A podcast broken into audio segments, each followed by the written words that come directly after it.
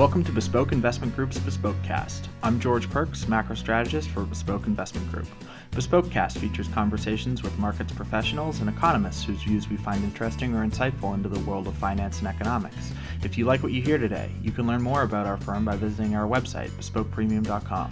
Bespoke offers financial market research and insight to investors of all types, ranging from individuals to large institutions. You can follow us on Twitter at Bespoke Invest. If you enjoy Bespokecast, we would also appreciate you reviewing the podcast in the iTunes Store or on your favorite podcast platform. Reviews help us gain visibility and also help us improve the podcast in future episodes. Welcome to Bespokecast. We're really excited this week to have Louis Navellier uh, of Navellier uh, on to talk about his investment strategy, his experience in the markets. Uh, he's a market strategist and investor who's been around for a lot longer than I have, and so we're, we're hoping to hear some some interesting insight on his approach. Uh, he likes to deal with quantitative factors and stock screens in a way that we're quite familiar with at Bespoke. So, Louis, thanks so much for talking to us today. Welcome to Spokecast. It's an honor to be here. Just a little bit of background to start with, I think would be really helpful. So you're from the East Bay in California? That's correct. Uh, my mom's from Martinez, just a little bit north of where you grew up, I think. So, um, East Bay represent. You did your undergrad um, at Cal State Hayward, is that correct? That's correct. And what did you study at Cal State? I, I, I got a degree in finance. Um, the um, at that time um, you could uh, go to the state schools and get through in three years. So I graduated when I was 20 and went to work in San Francisco, finished the MBA over there. And uh, I was fortunate because when I was in college, uh, we had um, folks from Wells Fargo teaching us. So we got to build some of the first index products before indexing really took off. And we had full access to their um, mainframes. So I really got a head start. Right, and back then, computing power obviously not ubiquitous and, and, you know literally cheaper than breathing like it is today, of course. That's right. What sort of um, mainframe product were you working on? Did it have like any kind of graphical interface at all? Was it? It wasn't punch cards, obviously, but uh, much more involved than today's sort of very user-friendly stock screening tools, I would imagine. You know, I'm pretty old. I'm trying to remember, but I think it was Fortran. And uh, essentially, what happened is uh, they had passed this law called ERISA. And the way the lawyers were interpreting ERISA, they said, gee, if we can just match a benchmark, we can kind of cover our butt, for lack of a better word. So the goal at that time was to figure out how to mirror the S&P 500, but indexing hadn't exploded. So the project was, uh, how many stocks do you need to mirror the S&P? So I, essentially, I built a tracking portfolio of 332 stocks that was designed to mirror the S&P. But I was a failure because I accidentally beat the market. So I learned that I was lied to, that there are inefficiencies, anomalies in the market, so that's what I've been documenting ever since. And then the early 1980s, um, late 1970s, uh, you know, that was sort of the advent of the efficient market hypothesis and the idea that it was going to, you know, you could sort of pick your trade off between risk and reward, and that was going to be the most efficient you could get, and it was going to be impossible to outperform as a single stock picker. That that became more widely accepted as as we move forward in time. But um, coming out of the 1970s and into the 1980s, that was sort of the the dawn of you know markets uber alles as the sort of ideology that a lot of people in finance worked with. Do you think that's a fair way to describe that? I think that's fair. I think uh, stock picking was in back then. You know. Uh, San Francisco was a very exciting place back then. You know, we had Montgomery Securities and a bunch of other uh, firms, Hambrecht and Quist, and there was a, a, big buzz around the town. And of course, uh, tech stocks are leading the way. The irony is uh, a lot of the tech surge was caused because the big techs were overweight in the S&P 500. So, um, but um, you know, it uh, it was a very exciting time, and uh, I'm I'm proud that I was able to document uh, anomalies and efficiencies. When you created your tracking portfolio, you set out to replicate the S&P 500 without buying all 500 stocks at the respective weights. Is that is that more or less correct? That's correct. I mean, you want to basically create a beta of one, and you want to get your uh, tracking error as high as possible. Um, you know, you want to eliminate any tracking error. And I said, okay, these 332 stocks should mirror the market. And I and uh, again, unfortunately, I was a failure. My portfolio accidentally, accidentally beat the market. so essentially, I learned that alpha exists. Okay, and um, so my quest became to document alpha. Um, you have to realize I'm so old. I had textbooks that didn't even have alpha in the textbooks. I still remember I had a Sharpe book uh, that had this top secret formula called alpha, and so I set out to document that it existed. And um, when I left uh, college, um, you had to do everything on literally a TI calculator. Okay, and we had a little Sharpe program in there, and we entered the data to um, calculate the alphas, betas, uh, standard deviations, all that good stuff. And uh, so I set out to document that alpha existed. And then, of course, uh, what's happened to us over time is we become more of a fundamental quant. We want to find out what is the fundamental force causing the alpha. And um, one of the sad things nowadays is a lot of people do the regressions wrong. They're they're they're comparing um, you know small cap stocks to large cap indices, or they're essentially comparing chihuahuas to elephants and they may have four legs and a tail, but they behave differently. So, uh, you know, we've also done a lot of work to calculate statistically much be- better alphas. Uh, we regress them against all the benchmarks. Uh, we only use the ones with the highest R squareds. We also test time cycles, although I still like my original time cycle of 50, uh, 52 weeks. Um, but you know, when I was in college, there were some people that were doing testing over five years and three years, and I think when I was in college, three-year exponential was the hottest uh, cycle at that time when you say time cycles, can we get into a little bit more there? What you mean? Do you mean um, like a momentum type approach, or do you mean like a like how a technician would think about a time cycle, uh, mean reversion within a time period? Uh, what we do is we uh, we had to figure out what was the most statistically valid period to calculate alphas, betas, standard deviations, etc. And uh, at that time, I, I uh, experimented with a, a 12 month cycle, which later became a 52 week cycle, just more intervals. So, literally, you know, in the old days when I left college, um, I'd grab a Barron's on a Saturday and, and, key in all the information on a, on a little uh, um, TI uh, calculator. And uh, I had my, I built my own databases from scratch, so I had a big head start on everybody. And of course, later on, you know, all the computer technology came out, and uh, we always tried to stay on, top of that and be on the cutting edge. You started doing that as a student and and essentially doing it out of intellectual curiosity. Uh, you moved into the workforce. Uh, where was your first job at? It was the Federal Home Loan Bank. It's a savings loan regulator in San Francisco. And that's not stock picking at all.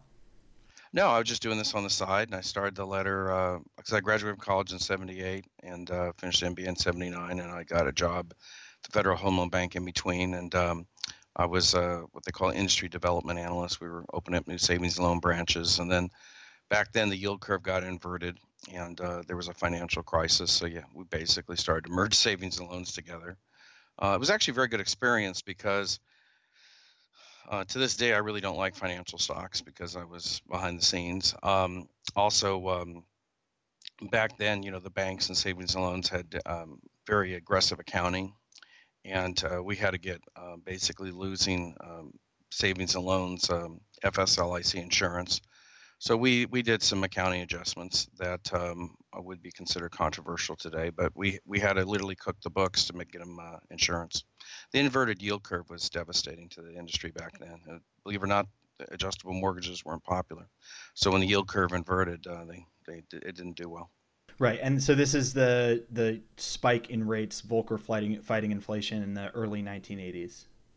Correct. That was that whole discovering monetization thing, and uh, the Fed became very mechanical, and they just um, uh, they just decided to monetize everything, and um, and um, you know, the good news is they broke the back of inflation. The bad news is they destroyed the savings loan industry.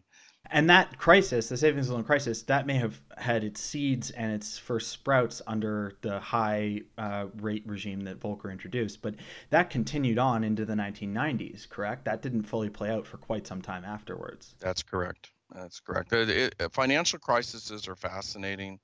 I wrote a white paper um, on the last one, and uh, you know, I actually blame the government for the, the last financial crisis, basically, uh, Spitzer taking out AIG. Um, uh, you know, I actually threw a lot of politicians under the bus, but we definitely threw Spitzer under the bus for messing up AIG, putting in incompetent management, and that, of course, broke the credit default swap market. I actually blame Jeb Bush for um, blowing up the state of Florida. He went to work for Lehman. State of Florida lost two billion cash management, and then finally, um, um, I was very upset with Jack Lew for um, their Falcon funds, the leveraged muni funds at uh, Citibank. Uh, I live down here in the Palm Beach area in Florida, and um, you know, we we had Bernie up the street. Six home south of me was Tom Petters. He's still 3.7 billion dollars. But my neighbors were wiped out dramatically by uh, the Falcon funds that Citibank sold, and that's where they would leverage munis eight to one. So that that's really interesting. I, I don't think I've ever heard of someone blame politicians, those specific politicians. I mean, I think a lot of the discussion around the financial crisis and its seeds, you hear people talk about, oh, well, you know, the government wanted everyone to have a mortgage or lax regulation or, um, you know, the Fed had the wrong policy. You know, pick your ideological framework or your um, you know framework for the world and and the government can have messed up in any number of ways from that perspective but i don't think i've ever heard someone say oh well it was Spitzer's fault for you know putting the wrong people in charge at aig um, so on and so forth that's really interesting and unique yeah, and basically, you know, they went through a few um, CEOs, and in fact, they got another one the other day. But basically, uh, when they um, took over AIG, they finally got this auto insurance guy to run AIG they wrote credit default swaps at the wrong rate so they could all pay themselves a nice juicy bonus.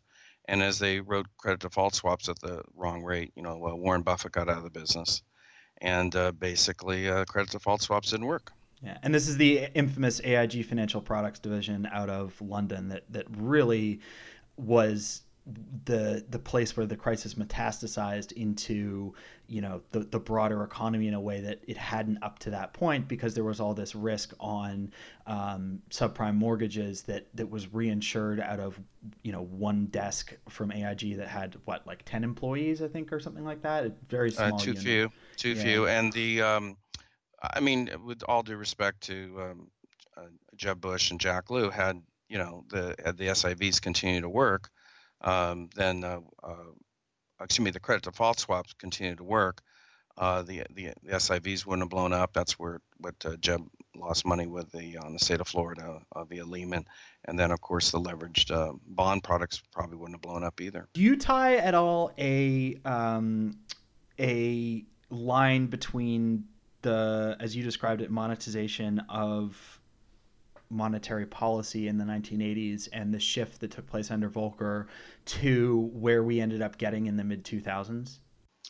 I think that we empowered the Fed too much, to be honest with you. I think, uh, with all due respect to Janet Yellen, you can see the Fed is going to try to unwind their balance sheet. They're going to try to get out of the spotlight. Um, I think the biggest problem Yellen's going to have is she's fighting a, a flattening yield curve. And uh, of course, uh, while our central bank has stopped their quantitative easing, uh, the other central banks are continuing it.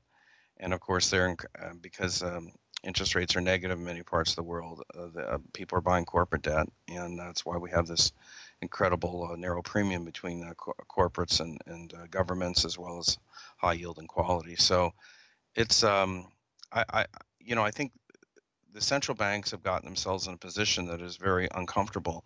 I think the fact that our Fed's trying to get out out of influencing the markets is healthy.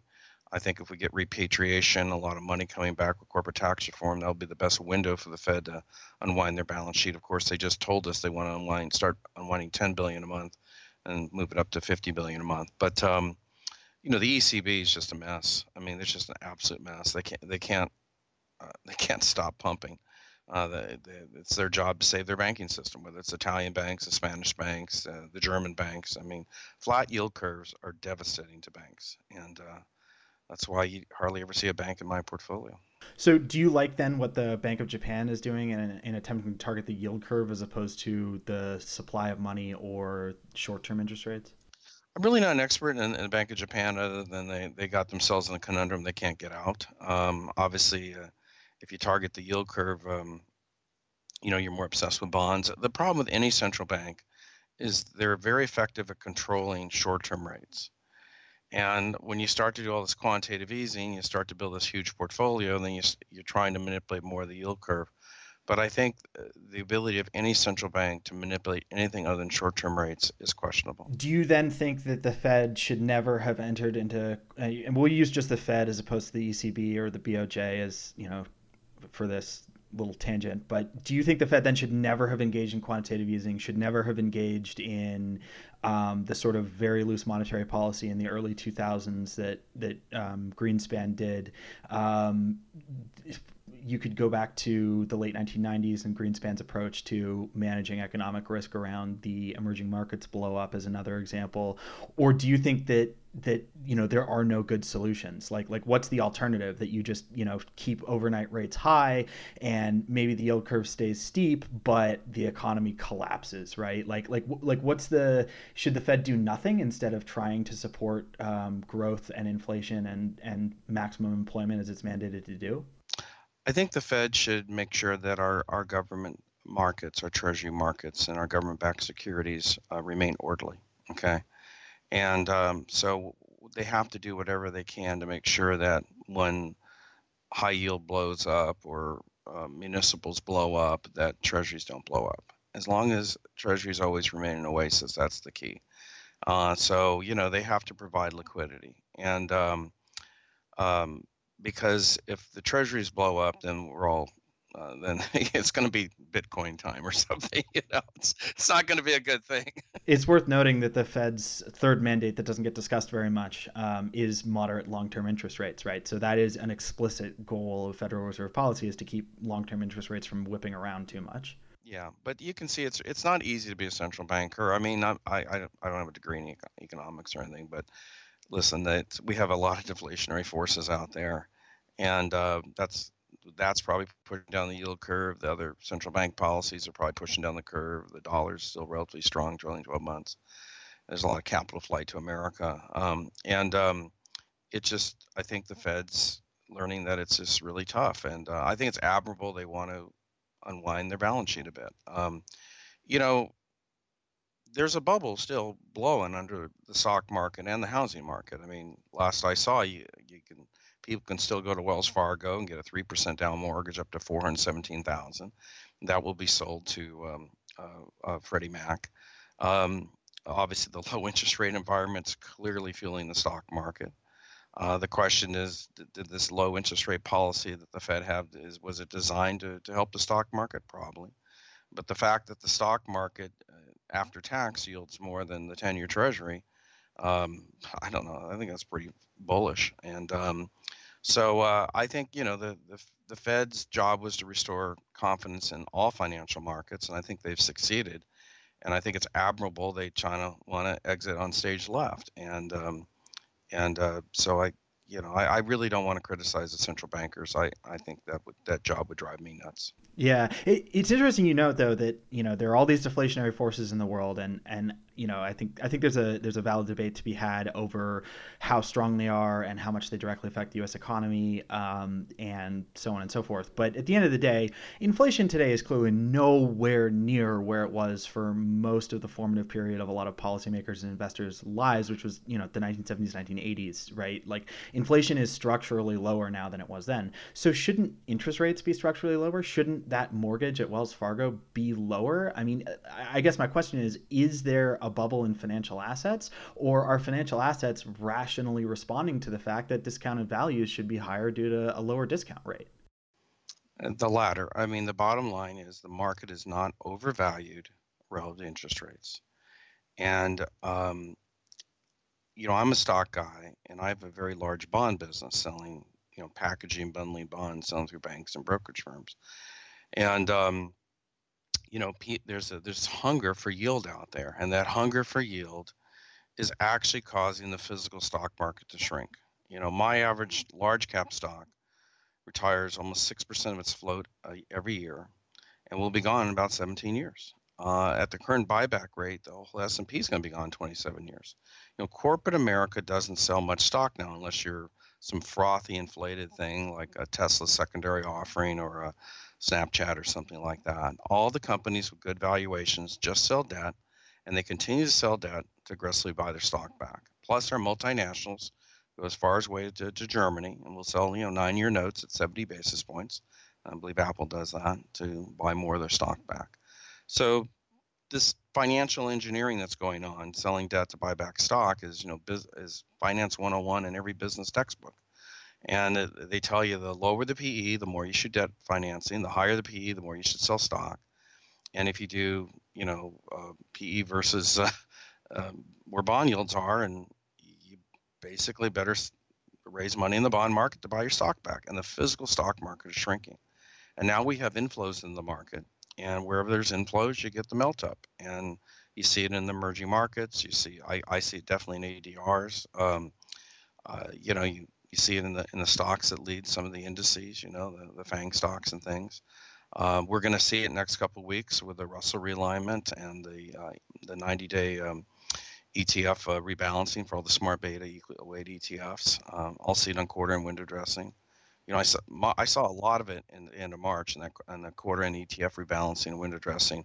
June's uh, second half of June is going to be more exciting because uh, in addition to the the um, 90-day uh, smart beta and equal weighted uh, ETF rebalancing and the quarter and window dressing, we got the annual Russell realignment, and that's just wild. I mean, that that Russell realignment just it's just a wild thing. It's uh, going to be fun to watch. We'd love to talk more about rebalancing, but just to um, pick out one thing you had said there previously, um, this argument that a lot of the buybacks that are going on in the market are debt financed um, in aggregate. So obviously you can pick out any given company and it's going to have a slightly distinct strategy based on its individual outlook and its bond yields and its equity price. So there's always going to be single company counterexamples you can find, but in aggregate operating cash flow is much higher than buybacks are, right? Like, and the sum of operating cash flow and capex is not dramatically higher than than buybacks. It's in, I think it's slightly higher than than the total.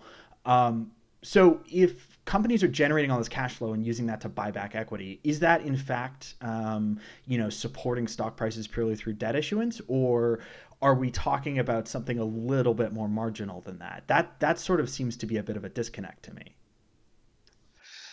Well, I think it's both. I mean, uh, whether companies get it from selling debt and or um, uh, their cash flow. I mean, clearly we just finished uh, the first quarter was the best uh, earnings in five years. Um, based on what I see, the earnings are going to get progressively better every single quarter this year if we get the corporate tax reform through, it's going to be incredible. But with or without corporate tax reform, uh, we're in a very healthy uh, environment for earnings, and um, and a lot of people, a lot of companies are taking those earnings and buying their stock back. I mean, just to keep it simple, uh, all the companies with a high return on equity and a P ratio of 20 or less should probably be buying their stock back.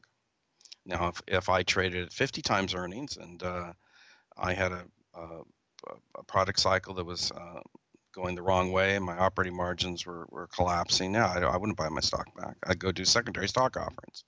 But uh, basically, um, uh, there's a lot of companies out there with high return equity, reasonable price earnings ratios, good cash flow, expanding operating margins, and they can take all that excess cash and and use it to support their stock.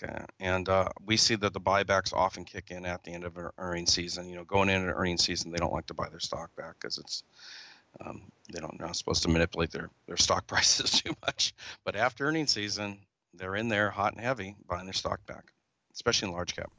Earlier, you had mentioned the rebalancing effects that you see both from traditional cap weighted um, ETFs and index linked products, and also from now this new generation of smart beta, um, you know, factor tilt, that kind of thing.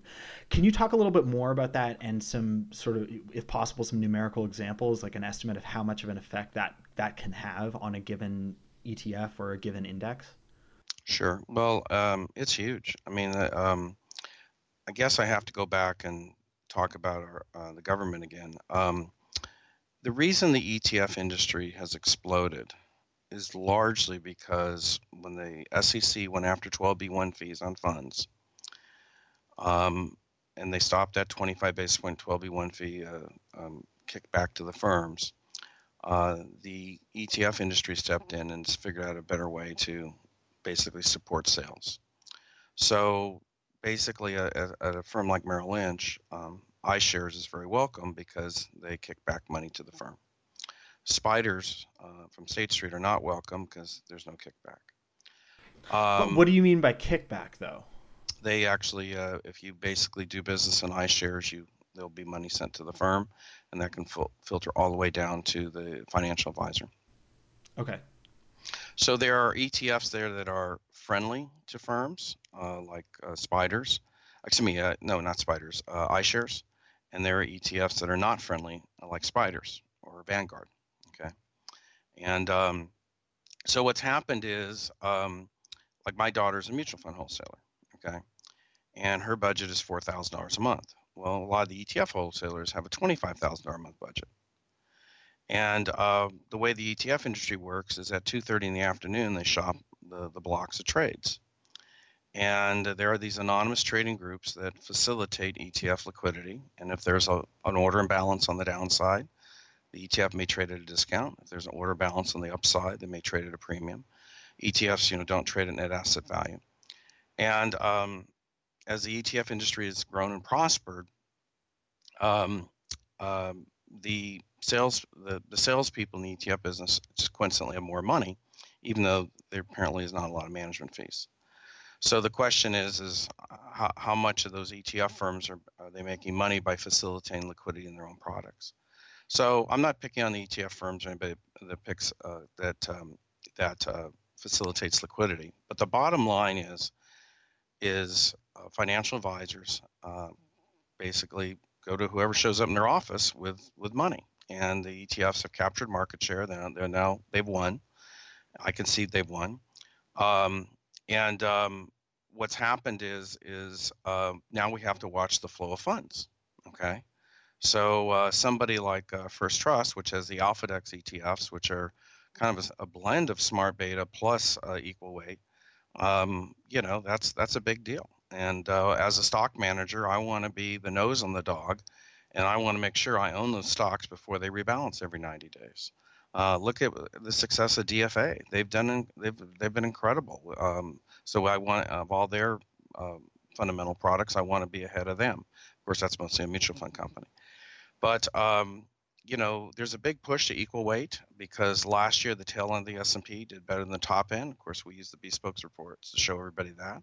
You guys did a great job of that. That the bottom 100 stocks in S&P were up over 20 last year and so a lot of financial advisors are doing equally weighted products and that's um, and uh, so i know my um, small cap stocks are going to get a free um, melt up uh, at the end of each quarter as those etfs are rebalanced you don't think then that the ETF, uh, the shift to ETFs and shift to passive vehicles within that ETF universe has anything to do with the fact that, you know, a, Vanguard ETF is a perfect example, right? Um, an investor in a Vanguard ETF for a market neutral exposure, just S&P 500, is going to pay drastically less than they would have paid to a traditional mutual fund company 10, 20 years ago. Um, I, I don't think that's a particularly controversial statement, regardless of the liquidity concerns around ETFs. So, do you think you think then it's entirely marketing and entirely industry industry structure that's driving those ETF flows, and not the fact that this really is for a lot of people a better mousetrap? ETFs are are very good uh, for a lot of investors. However, the dark side ETFs, I'll pick on my own smart beta ETF. I had a smart beta ETF with Oppenheimer for seven years. Okay, I shut it down last year. Um, my uh, my the average premium according to Morningstar to buy my own smart beta ETF, 22 large cap stocks, was 1.37. The average discount to get out was 374. Those are Morningstar's numbers, not mine. So if you sorry, that's 1.37% and 3.74%. Correct. 1.37% premium to buy, 3.74% discount to sell to, end, to net asset value or intrinsic value as Morningstar calls it. So in theory, had you bought and sold my ETF every month um, through Oppenheimer market order, you would have lost 60% in a year. I don't think people realize the spreads on ETFs. And, I, and so I'm do ETF management. In fact, I'm highly rated and I got five five star ETF portfolios. And the reason we do ETF management, other than we have models to pick the best sectors and all that good stuff, is we tell financial advisors that if they do it themselves, they're going to get picked off. So why don't you use somebody like us that, that basically make sure you don't get picked off? So what do I? Just, just sorry, sorry. Just to clarify, just for my own edification here, when you're talking about the premium to buy and the um, discount to sell, you're talking about the average bid ask spread, essentially. Right. right? You're not right. talking about the closing price change to market value or to net asset value. You're talking about, you know, the average bid has to pay one point, uh, sorry, seven through uh, the the you know mid and the or the net asset value sorry not the mid and the average offer has to pay over 3% through the net asset value i'm talking about the premium discounts and net, net asset value uh, or but but you're talking about those in terms of the those those premium discounts right are driven by the bid ask spread on the right. etf you're right. buying at right. the market so so ju- just to give a little bit of pushback here uh, vwo spy like the bid ask spreads are not that high you know they're not Correct. Um, they they may be, you know, there is a bid ask spread, of course, but is the entire ETF market dysfunctional in some sense relative to the alternative, which would I guess be mutual funds? Um, if you're having to if, if you know you say oh well if you go into smaller etfs the bid ask spreads are really high well of course it's the same thing with small cap stocks right sure. like nobody would expect ge sure. to trade at the same premium of a or trade at the same bid ask spread as a small cap e&p company you know drilling in the permian or something like that right so I, I just I just to just to push back and sort of question a little bit. I, am not. Is that a fair example to say? Oh well, you know, a smaller cap ETF relative to these large cap pure, you know, large cap stock indices, um, in index ETFs, they're no good because the small cap ETFs traded at, at a wide bid ask spread. Is that is that like a fair comp? I, I just kind of hear that. That's fair, but I'm going to give you a, a, much more precise answer. Okay. Sure.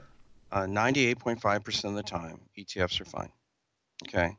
The cap weighted ETFs SPDRs, iShares are clearly better. Okay? But now let me start to pick on them. There was a firm called Good Harbor. They did I'm familiar iShares. with the name. They this did iShares. Good, yeah. Okay. Uh-huh. What happened is, um, as they got bigger and bigger, they went from a monthly system to bi-monthly. So one of the guys that writes for me, he destroyed them. He picked them off, and he worked for Cantor and Jefferies, and uh, he saw them coming and picked them off. Um, in our business, they try to model us nowadays. Model management is fine day one, day two. Sorry, three. sorry. Just just to back up on the Good Harbor. So what Good Harbor was doing, I, I just want to elucidate for folks that aren't familiar. So what Good Harbor was doing is they had a big portfolio of ETFs, and they rebalanced um, occasionally. Um, so, for instance, if bonds were up big and stocks were down big, they would sell bonds and buy um, stocks all through ETFs, and you could model what they were going to do based on how individual assets had performed and get into the ETFs they were going to buy and get out of the ETFs they were going to sell ahead of that rotation because it was telegraphed, right? Correct. And uh, so if you get an order imbalance at 2.30 in the afternoon, buy or sell, you're going to get um, pricing problems. And Good Harbor is the case study that even iShares didn't work clearly iShares, a cap weighted ETF, has better liquidity than an equally weighted ETF. But let me go back and just tell you the truth so we can kind of cut to the chase. So in 2010, there was a flash crash, okay? And it lasted five minutes. And it was caused by Waddell and Reed in Kansas City. Something happened. I think it was a futures thing. But anyway, it doesn't matter. Uh, we had a five minute pricing problem on Wall Street. SEC comes in and says, oh, if you lost more than 40%, we're breaking the trade. If we lost, uh, if you lost 39.9%, uh, eat it. Okay, that was their conclusion. That was the 2010 flash crash. So let's fast forward to August. Uh, I think it was August 24th, 2015. Uh, we had a bad opening in the market. 1,278 stocks gap down, hit the uh, circuit breakers on the exchange. They stopped trading. Um, because uh, they dropped more than 5%. But they kept trading ETFs that day, even though they couldn't price the stocks. So obviously, the specialists and everybody that facilitates liquidity, those anonymous trading groups, um, they had a discount the ETFs, um, and um, most of them picked everybody off 35% intraday. I mean, I, I know I know people that that just sitting at their desk in their PA were picking people off, and and you know, if you have an uh, someone who's just picking people off by eyeing something, you know, I think it was a uh, U.S. core large cap fund, I, I, if I'm remembering correctly. My my friend was just sitting there and like, okay, down 35 percent, that's wrong. I just picked up a free 20, 25 yeah, percent by buying here, right? Like, you have very smart friends. Okay. Well, I mean, I, but I, but I guess that nobody thought the S&P 500 should be down 35%, right? This was around um, just so folks in case you don't remember correctly, um, this was around the Chinese yuan devaluation in August um, of 2015, and you know the sort of waterfall sell-off on a Monday in the market when you know folks just walked in and sold everything the way modern market structure works, if there is a person with a mouse at their desk, you know, on their firm's, you know, execution software, able to say, this is an obvious arbitrage. I, you know, this isn't just like a market risk I want to take that looks attractive. This is an arbitrage. If, if a stock that represents US large caps is down 35%, that's an arbitrage, right?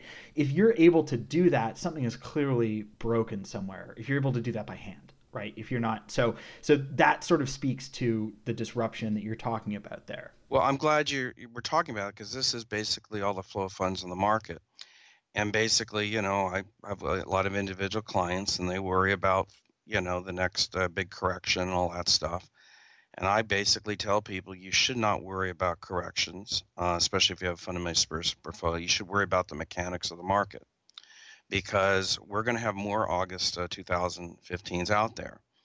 And the problem is, is so let's just pick on DVY, the iShares Dividend ETF. Okay, uh, you go up, do a bar graph of that ETF, and you'll see it had a almost a 35% intraday spread, and that, that that shouldn't happen with a with a bunch of um, high dividend stocks in a, in a in a very diversified, balanced, uh, multi-billion dollar ETF. But it happened. Okay, and um, then you go on to Morningstar and kick in DVY, and they show you the, the volatility that never happened. So Morningstar is doing their math wrong, just so you know.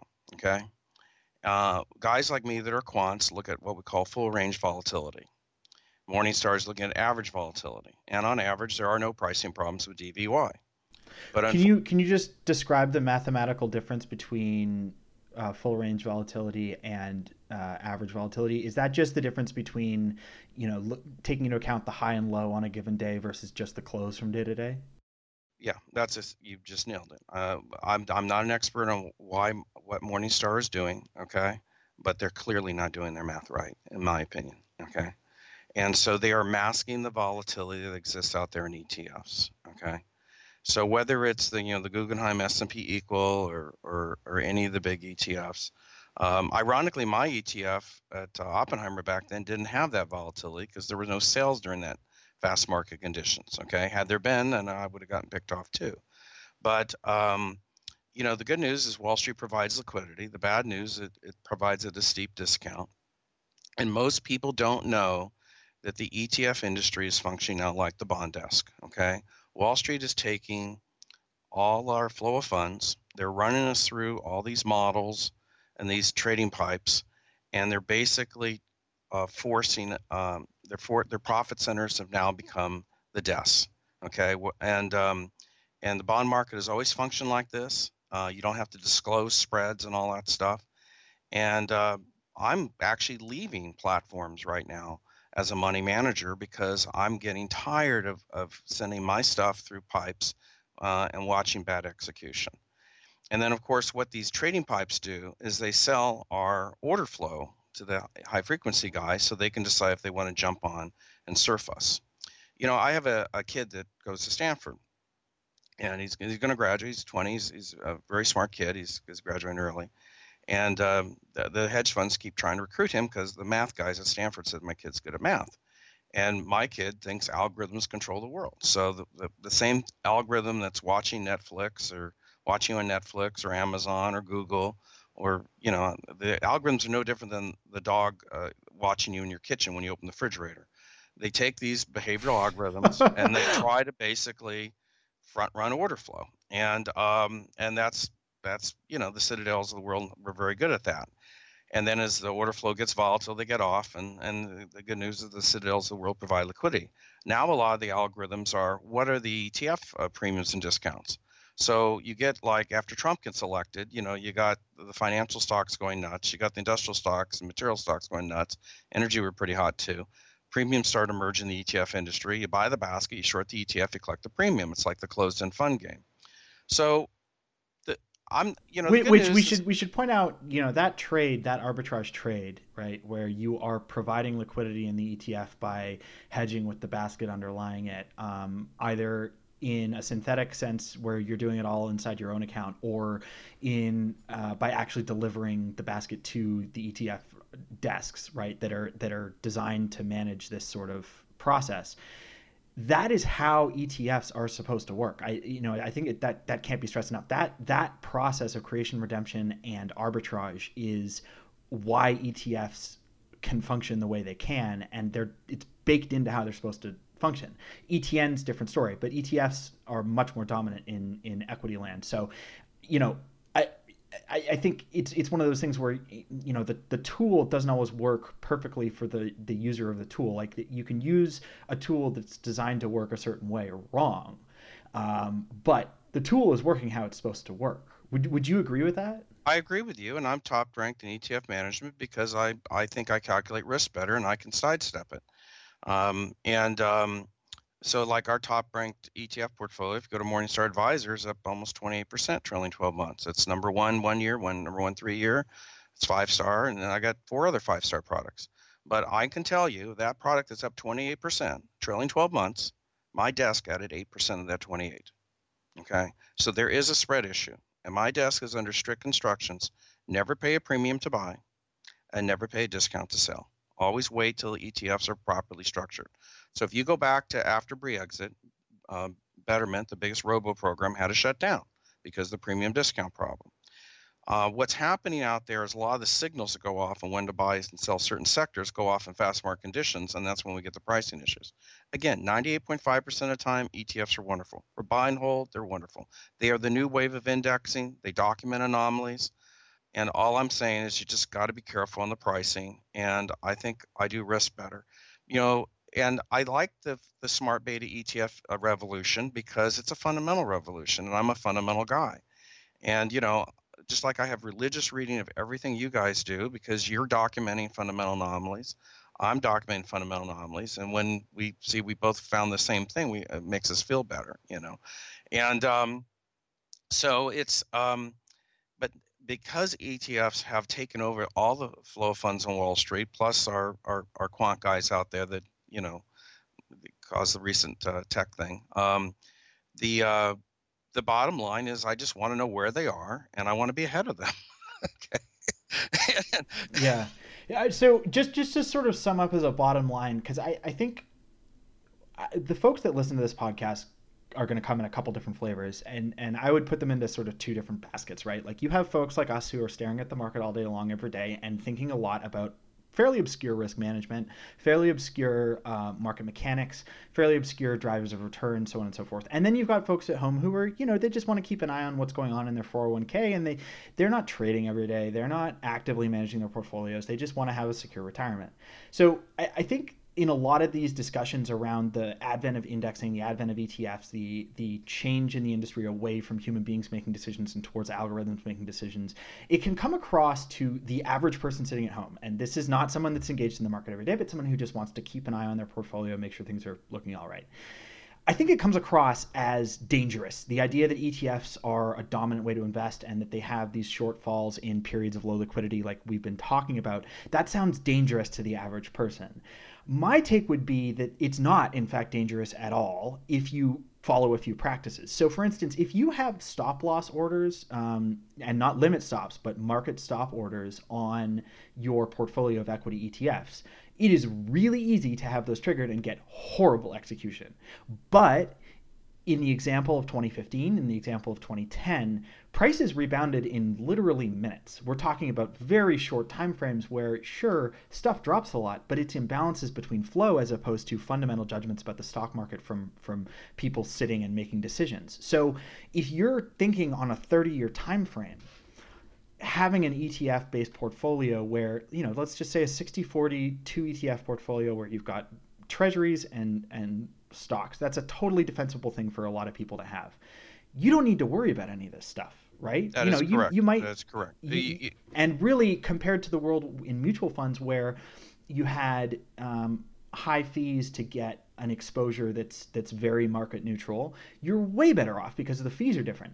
The problems come in when you're using market stops when you're using um, an active approach and not managing risk correctly within that market approach.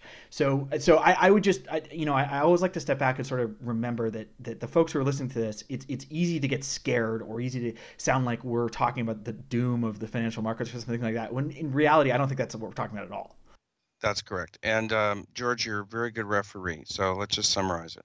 ETFs are wonderful for passive investors, but if you start to actively trade ETFs, you better be careful. Yeah. Your comment on open stops is right on, and I'll, I'll explain. I'll, I'll give you a real life analogy.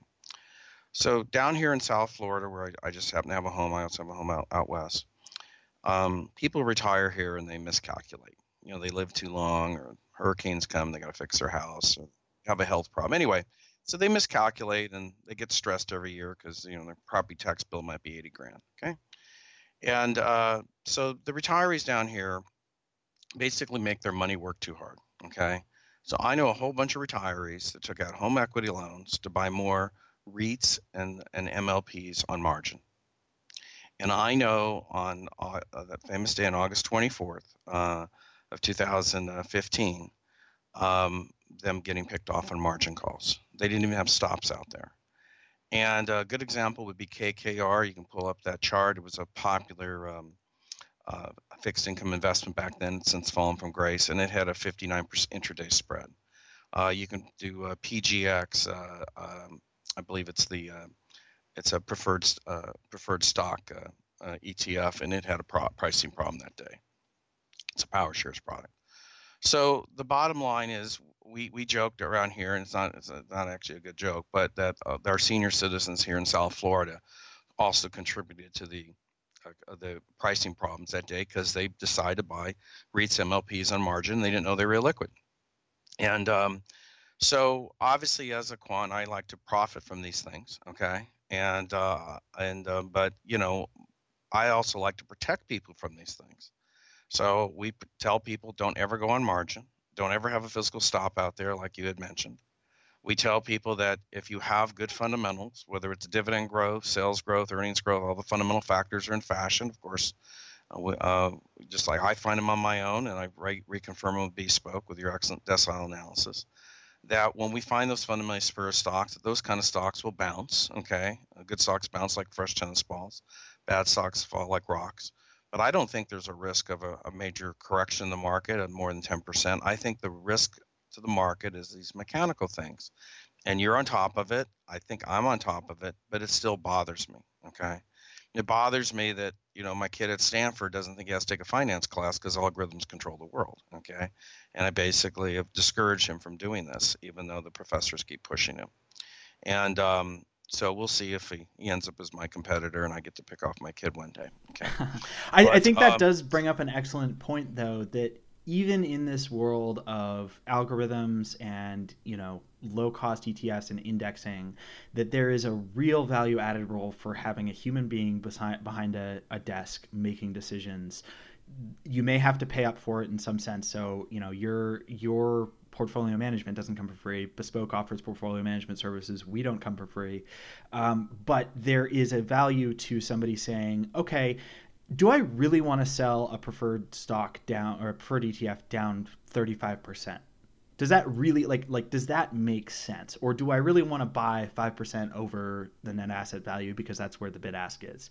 You know, that that sort of evolution and uh, we've talked about this with other guests, but despite the move away from traditional stock picking in, in equity markets and investment management, there is still so much value add for human beings making decisions as opposed to computers. Correct. And so I should talk, I should, you know, I know this is your interview, but we do have a top secret indicator to warn us about all this stuff. And it's simply called residual variance. And what residual variance is, is when we do all our regressions and we calculate our alphas, betas, standard deviations, all that good stuff, residual variance is the risk we can't diversify away. And so the good news is we calculate it the bad news is, as I go down the cap ladder, it explodes.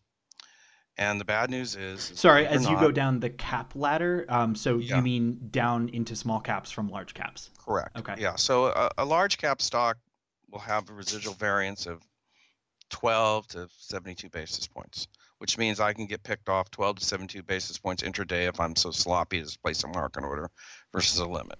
And that, sorry, just to just to clarify a little bit further, but when when you say residual variance, what that is is the um, degree of return that is not explained by the combination of the the quantitative factors, so alpha, right. beta, so on and so forth. Correct, correct. And um, so it's the unsystematic risk, the risk we can't diversify away. Mid cap stock, it's probably running 60 to, to 170 basis points, 180 basis points small cap, unfortunately, it's running um, about 140 to over 600 basis points. So basically, as we go down the cap ladder, we lo- we realize there's more randomness, there's more uh, fudge factor, um, the liquidity gets more hit and miss, and um, so that goes back to this ETF rebalancing. When they, I know that money's flowing down the cap ladder, okay, uh, because the tail end of the S&P did better last year than the top end. And I know everybody's doing equally weighted ETFs, and I know every 90 days that they're going to have to buy more of them, okay? Because of sheer flow of funds. I want to have my portfolios positioned in those fundamentally superior small caps or ADRs or wherever the money's flowing to get my free pop, okay? And that's about to happen again in June, okay? And it'll happen every 90 days uh, until everybody wants to have cap weighted products again, you know? Um, so it's um, it's just I enjoy exploiting anomalies on the market. Okay, the fun thing about my job is you. This is behavioral finance. It's never going to be a fixed formula. You have to stay on top of it. You have to figure out what's changing everything. So, you know, basically, I I'm I appreciate the fact the ETF industry's gotten big. Um, we uh, we do management, but what we really enjoy is exploiting the flow of funds and the force buying the ETFs uh, and a lot of these trading pipes are forced to do at the end of the quarter. And um, and that's that. Now back to the back to that wonderful era in the Bay Area where I, I grew up in when it was Hambrecht and Quist and Montgomery Securities. Back then, when those guys provide liquidity, and we had multiple market makers, and we had Nasdaq Level Three, and I could buy three days worth of volume of stock and never move it believe it or not, the markets had, had better liquidity back then than they do today. Well, that okay. makes perfect sense though, because you know it was easier to get paid to receive them, right? To receive it. Correct. Like, the spreads we had spreads. Right. Correct. We had spreads, and um, so as we've squeezed the spreads out of the market, we squeeze a lot of liquidity out, and of course there is liquidity when we're melting up, and of course when the then I, I just I just don't think people realize how fast liquidity can leave the market with the way all this mechanical trading we have now. And again, to emphasize, liquidity leaving the market and very low bid ask spreads that mean you can't move very much of a given stock, a given ETF, et cetera, in a single trade. For the average person at home, this is probably i mean i think it's it's clearly there's maybe a little bit more um, nuance to it than, than my view but i think this is an unmitigated good thing so long as you are not trying to risk manage day to day and so long as you're buying and holding over very very long periods. If that's the case which is you know probably what's best for most people um, then it, it's not a bad thing. It's just a thing right? The Correct. problem comes when you try and operate in a way that was that that worked well in a high spread, um, high liquidity environment, and then you apply that to a low spread, low liquidity environment, you get chopped, and you get chopped hard. Yeah, just like the the seniors that, that leverage their preferreds, their MLPs, and their uh, their REIT portfolios. Yeah, don't leverage those things. Yeah, you'll get picked off on the next margin call. So, you know, I'm not trying to pick on the market, but it's markets are very seasonal. They're much better between mid-November and mid-April. We're entering the bumpy summer months now. Uh, we rely on your reports to tell us how good the markets are in June and July. I hate August. That's all I can tell you. If I ever get to run the market, I'm going to close it every August. Sounds okay? good to me. I'll head and, to the uh, beach. and um, and uh, we just try to educate people on these anomalies because it's there's something that's happened to our society. Uh, not your reports, but the uh, the way the news works nowadays, the finan- the, the, we'll call it the investment newsletter business, uh, we'll call it the nightly news, we'll call it the, the political news, is everybody's trying to scare everybody all the time. Totally. And we are always climbing this wall of worry, and you know we're we're melting up because of order imbalances for whatever reason. And there, I do worry, but I only I only worry about these mechanical things, and um, and I will I will continue to profit from. A good example is is uh, when Amazon uh, made the bid for Whole Foods. Um, you know, I had a chat with my wife, and she decided to buy a bunch of Costco that day because obviously she doesn't think uh, Amazon's going to compete with Costco tomorrow. So, you know, that was an anomaly we, we were able to exploit. It's interesting you note, note though, that everything is about fear these days. I mean, in, in my research, one of the things when I'm writing a report, and uh, you know others at Bespoke feel very similarly, one of the things we work hardest at is not trying to make everything about fear, about bad news, about bad outcomes, because almost always in investing, the bad stuff is overstated.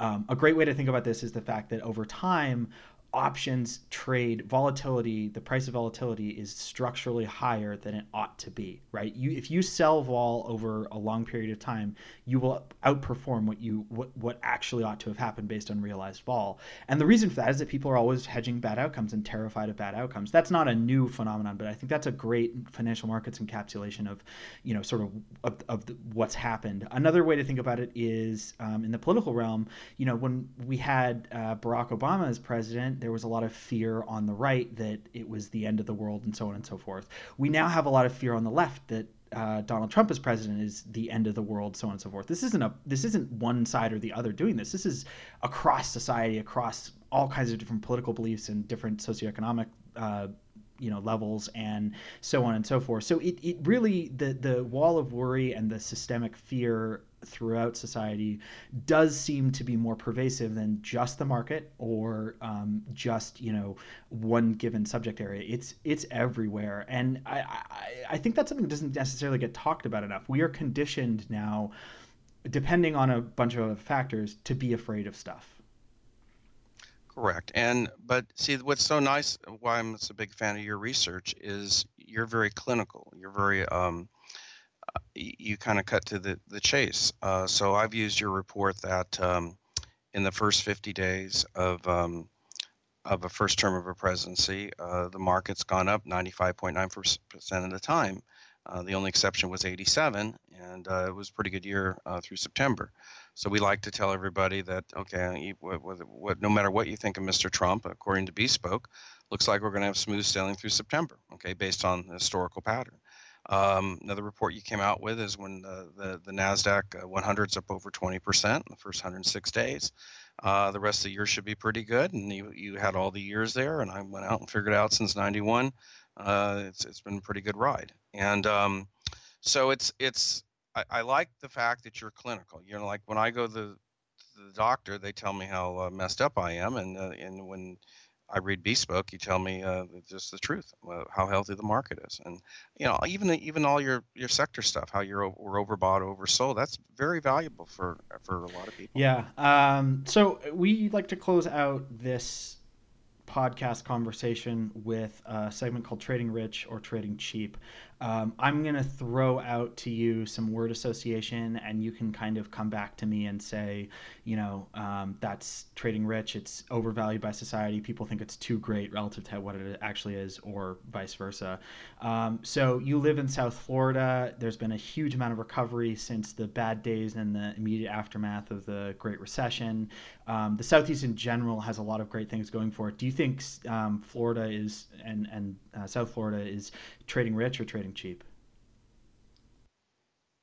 Uh, South Florida is trading rich. Uh, Northern Florida is probably a better place if you want to buy real estate. Not just real estate, though. Um, you know, culturally, people moving there, um, that sort of thing.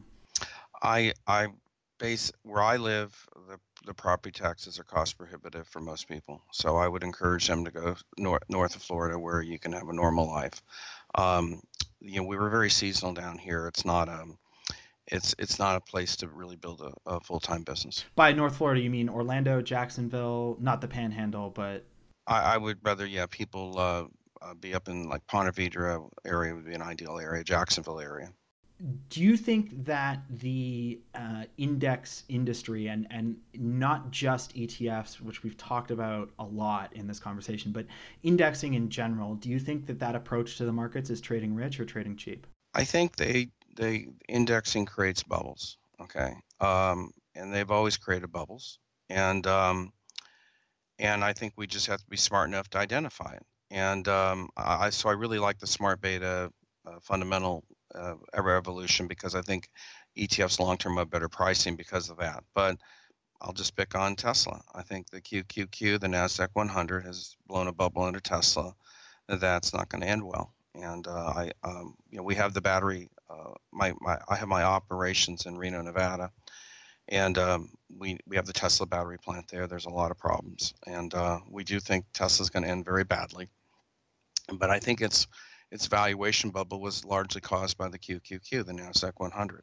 And I realize that they have a lot of exciting companies. I own a, a lot of those companies, and, um, and I know the QQQ's done incredible, but I think um, you got to be you got to look at the components in the index from time to time. And um, you know the folks at McGraw Hill now have a something called a free float adjustment to fix the S&P and uh, so it doesn't get too cap weighted anymore like it did back in the go-go 90s and when the bubble burst in March 2000. So I, am a big fan of the smart beta ETFs versus the passive ones, and uh, I just think we got to be careful what we put in all these uh, these ETF products. You mentioned Tesla. Um, Nevada and uh, the Mountain West um, in general, all the way out to California, has been quite instrumental in the sort of growth of green energy in the United States. Uh, the EIA uh, reported in its most re- recent report that uh, solar and wind are 10% um, of U.S. power generation capacity. A state like Iowa is getting 37% of its uh, electricity from solar and wind. Obviously, they're in pretty brisk wind country out there in the Midwest. Um, but do you think uh, green energy and its share of of power generation and, and sort of the backbone of, of energy in the in the United States, do you think it's trading rich or trading cheap? Oh, it's it's way rich. I mean, listen, the good news is prices are falling. Uh, I will tell say one thing about my all my friends in California. At least you be, believe in what you promote and um, and you are basically helping that green revolution. But the question is, under Mr. Trump, are you going to get any more tax credits? And can you compete? You know, there's been a lot of problems like Solar City. Okay, uh, in uh, in in Nevada now, if I put up solar solar at my home in Nevada, I have a fairly large piece of property, so I can put up a lot of cells. I can't sell it back to the grid because Tesla uh, stole that right from me. Uh, so a lot there's a lot of anger in, in Nevada against Tesla uh, for doing that. Um, uh, our utility bills are going to go up because they have the exclusive solar rights in Nevada now. Uh, even though I could sell it to my house, I can't sell it back to the grid. I think it's it's like anything in life; it gets very political, and um, uh, I think the as far as that green revolution goes, you know, we have uh, all the server farms up where we are, and you know they laid all the high speed fiber and all that good stuff and uh, and then I, then we wonder why is our air quality so bad you know, with all this green stuff? And it found out we had a coal plant feeding all the server farms okay? So you know the all the uh, all the cloud computing goes wherever the cheap electricity is whether that's the columbia river gorge for hydro or whether it's some nuclear plant nearby but a lot of it goes wherever there's cheap electricity from coal which is basically utah and unfortunately in Nevada we have coal too. And uh, so there goes our air quality in the wintertime. We get inversion layers. So, uh, you know, I, I think uh, Nevada is not as uh, as um, green as, as California is, and uh, I, I think the folks in California are still leading the way.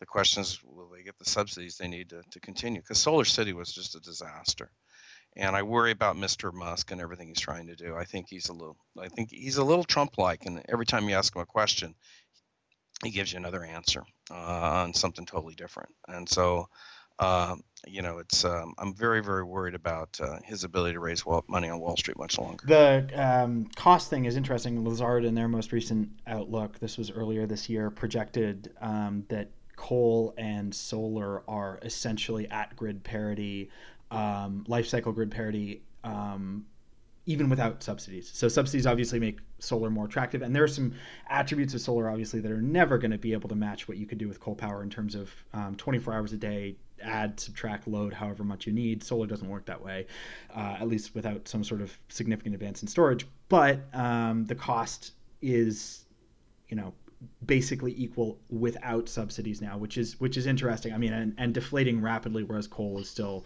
is, is inflating. It, it's very admirable when you're in California to see solar everywhere. Then when I land on the Potomac, I'll go over the Potomac River, landing in D.C., I land over a coal plant. It'd be, it'd be nice, uh, the, and I'm going to give Californians full credit for for basically investing in what they believe. And um, so it's, uh, but you know, outside of that state, you know, they got to get going a little bit in other states. And I just don't think Nevada's leading the push largely because Tesla interfered with us selling it back to the Got grid. It. Wind's another, just to add, we didn't talk about wind, but wind's another interesting one. Iowa's not getting their their renewables from solar; they're getting them from uh, wind farms. I can remember driving around the country, and I was graduating from college, and and driving through Indiana and and Illinois, and you know rural Indiana, rural Illinois, Illinois, and into Iowa, and the trees of you know the the forests of of windmills is just really impressive. There's there's a lot being done there too, so that's interesting. Anyhow, uh, sure. In, go, in, go ahead. In Texas, you know the the windmills actually cut the natural gas uh, demand. Yeah, yeah. So yeah, you got to give Texas credit for leading the wind charge. Uh, so last one, trading rich or trading cheap, elite education. You've got a uh, son at Stanford. Uh, uh, both my parents went to Stanford, so I got a I got a soft spot in my heart for the mm-hmm. Cardinal. Mm-hmm. Um, do you think that the the value of a college education in some of these elite institutions is is going up, going down, or going to stay about the same? Well, I'm a state guy. I only paid twenty four hundred bucks, and that's with books. And so, but you know, my dad was a bricklayer, and I didn't want to pump concrete, uh, so I, I, ran through college. Um, but I think uh, in my son's case, yeah, it's uh, it's working out fine. Uh, he obviously networks well. Uh, his internships are top notch. Um, you know, he can graduate early. Uh, I sat on one of the California college boards, and I said, "Why don't you do the three-year degrees like I, I got and a bunch of my friends got?" And they said, "Oh, because the budget cut's going to be five and a half years." So, I'd rather go to a, a private school, pay through the nose, and go to a public school and, and pay ne- next pay a lot of money and have to graduate late. So um, you know, it's um, there's it's the the private colleges are rating some of the public colleges now because of the finance problems, and uh, so um, you know, it's but it's like in life. You, your kids have to go get a good degree, you know. So if they get a degree that uh, doesn't facilitate their career, then then it's another matter. But in my son's case, he's he's uh, obviously getting engineering degrees, and uh, he's going to hopefully uh, accomplish a lot. Well, that's, this has been great. Um, Louis Navellier, uh, really fantastic conversation. And I think we went deeper into market microstructure and some of the drivers around ETFs and the cost of liquidity and that sort of subject um, that we haven't had a chance to talk much about on Bespoke Cast. So, uh, fantastic insight from you. Thank you so much for joining us, and we really appreciate it. So it's been an honor, George. Thank you again. You got great research, and I'll religiously use it every day.